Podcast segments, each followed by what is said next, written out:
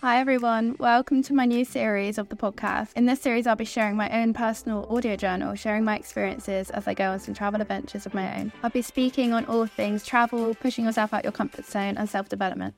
Welcome to episode two of my audio journal. Today, I thought I'd chat a bit about gap years. So, I did decide to have a gap year after college. It was a tricky decision, but at the same time, I feel like it just kind of happened that I ended up having a gap year. Um, and I just thought I'd talk a bit about my experience of one and why I think it's a really good decision. It obviously completely depends on yourself, and because some people at college, like they knew exactly what they wanted to study, they knew exactly what, where they wanted to go for uni.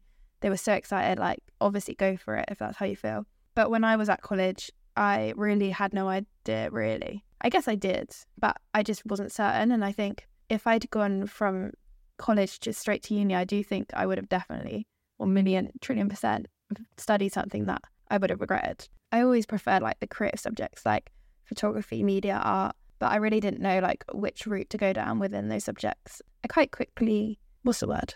I quite quickly dismissed art. I quite quickly removed art from my choices. After studying, well, trying to study an A level in art. I think it was like fine art. Actually, I don't think it was art and design. I don't know what it was, but whatever it was, I wasn't very good at it. So I quite quickly realized that I wanted to focus more on like the media and photography side. I always found that because the photography A level was a lot more practical, I just did better in it um, compared to media throughout. So yeah, that was why I always lent more towards photography because I just thought, oh, I'm better at photography. So maybe after maybe that's what I'm going to do with my life. So I guess I didn't know I wanted to go down one of those two routes. When I was in my last year of college, obviously everyone does the whole UCAS applications and everyone was doing it. And I think I just decided that I was just going to apply. But it was always in the back of my mind that I might not go that next year to uni. I was thinking at that point, like when I was going to these interviews and stuff, I was thinking like, oh, I'll I'll go and I'll do photography, but I'll just defer. But I think in the end, what happened was it got to the end and I got my results and stuff, and I just decided that I was just going to reject all my offers and reapply the following year because I didn't really know whether I actually wanted to go to these unis and study this subject So I took the year out and I decided that I was going to spend a few months working and then I was going to travel for a couple months and then I was going to come back and work and save and go to uni. Didn't quite go exactly as planned because it was actually the year of COVID, the year we went into lockdown. So yeah, in the end, I worked full time till January.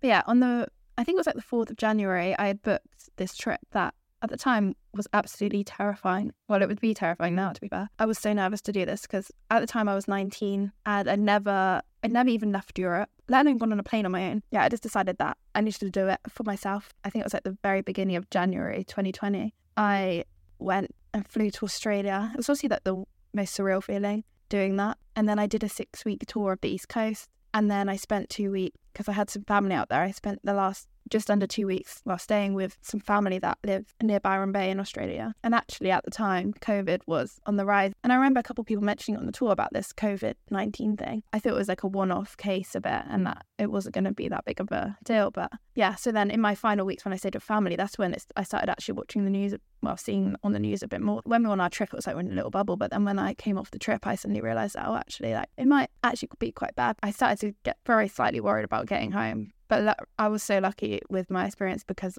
actually COVID did not affect my trip at all. And I know for some people that I met on the trip, it did. And I got home just before we went into lockdown. So yeah, I booked my six week East Coast tour through Ultimate Travel, which is a company where I believe, I believe if you book through Gap 360 and you book onto like East Coast tour, I do think it's the same company I've realized because I remember some people saying, oh yeah, I, I booked through Gap 360 and some people booked through Ultimate Travel. So I think Ultimate Travel is, I think that company is based in Australia and they create the tours, but then Gap 360 almost promote them and sell them as well. There's lots of other companies that do very similar tours. Tru Travels more recently, I think they've started bringing out tours in Australia. There's Contiki, which I think is very well known for like its party trips. Um, there's G Adventures, Adventure People, the Adventure People. I've seen a lot of people use them, but I'm not too sure how these all differ. But there's so many different tours that you can do, and I think especially if you're young and it's like your first time solo traveling, I do think these tours are really good. If you want something that's like really organized and it takes a lot of the stress out of travel, I think I do think that's a really good option when you're starting out, even if you're not like really young. I think some of them say like they're restricted to people between 18 and 30, but some of them aren't restricted like that. I don't, I'm not too sure. But yeah, from my experience, I had like an amazing experience. I met so many lovely people on my tour, like some that I'm still in touch with now. And like it was just so fun. Like the whole experience was so fun and it was really well organized. We did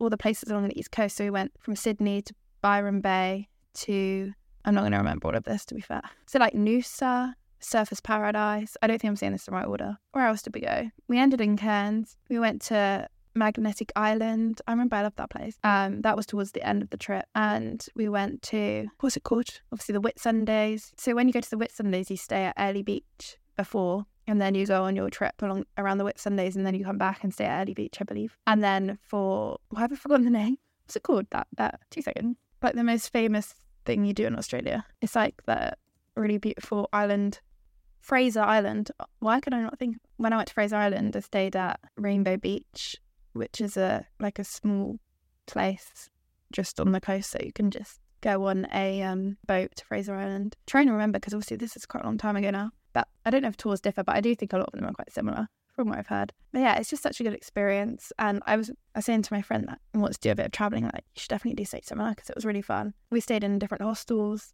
um, in each different place. I'd say like my highlight from the trip was I always look back on Magnetic Island. I don't know. I always look back on that really fondly. After the trip, I remember saying that Byron Bay was my favourite place, like in Australia, because I went back there when I stayed with family afterwards in a similar area. Like Byron Bay is really good vibes, so that was one of my favourite places we visited. In Cairns, we stayed in Gilligan's, which is like a party hostel, and that was really fun. But we did like literally all the typical things you do when you travel the east coast of Australia it's made me want to do another trip similar somewhere else because yeah, it was really fun and it wasn't too stressful. Like every part was so good. But I did end up finding, I think, Fraser Island and Whitsundays the hardest just because of the like living situations. So in Fraser Island you had to camp, which is fine. But I remember like someone had like a rat in their tent and like that really scared me. It was just quite it was just very different from the rest of the trip. And same with Whitsundays, like it was a beautiful place. But the boat so we stayed on a boat and it was so so hot like it was like unbearably hot like sleeping on there. So it was just like a bit more of a difficult part of it but to be fair it was all really good. But yeah so my gap year i did that i stayed with some family and then i went flew home and then we really quickly went into lockdown which obviously wasn't what i expected to happen. Um i expected to like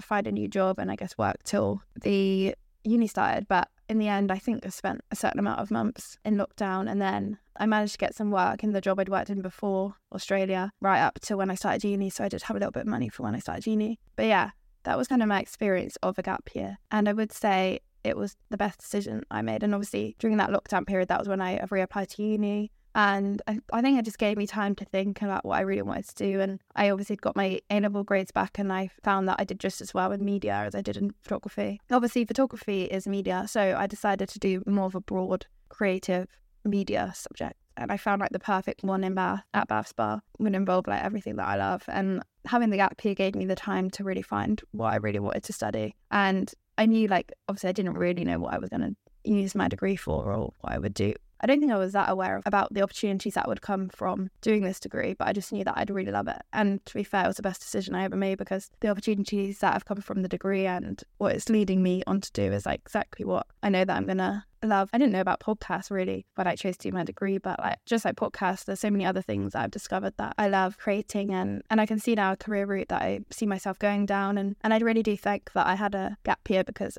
it gave me that time to think more and really make the right decision because I would have never gone to Bath Spa and studied creative media if I hadn't taken a gap year. My uni experience has been so good that I'm so glad that I really took that time out. So I definitely say like if you feel pressure because of time or you feel like you're running out of time and you don't want to take a year out, just please take the year out because it'll probably be the best thing. And you'd feel a lot worse if you just rushed into doing something and then you didn't like it and then you had to change. Yeah, I know some people might have some slightly more negative experiences of having a gap year. You might feel like you don't have as much purpose, I guess. But the idea of a gap year is that there's an end goal and that there's something that's going to, you can work and you can travel. And I also think having a gap year is good in some cases because I felt so, so, so ready when I went to uni. Like if I'd gone straight out of college, I do feel like I would have felt a bit rushed and everything would have happened so quick and I would be suddenly moving out. Whereas the traveling gave me the experience of living away from home. Obviously, living in hostels is completely different, but it gave me like the life skills that I needed when I went to uni. And being like a year older, I, I just felt so ready to move out when I went to uni. And I felt, and it wasn't half as scary as I'm sure it would have been if I hadn't had the gap here.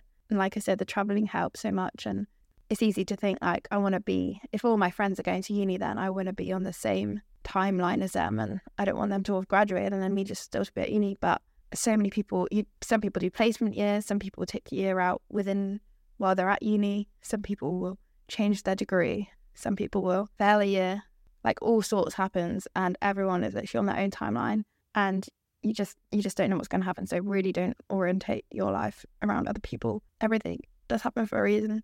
I promise. Thank you so much for listening to this journal entry. It's actually so good reflecting on that year of my life. Hopefully, this episode might help someone a little bit. Thank you so much for listening, and we'll see you next time. Thank you for listening to this episode of How Travel Changed My Life. Keep up to date with the latest episodes, and for more inspirational travel content, follow me on Instagram at How Travel Changed My Life. You can stream these episodes on Spotify and Apple Podcasts. Speak to you next time. Bye.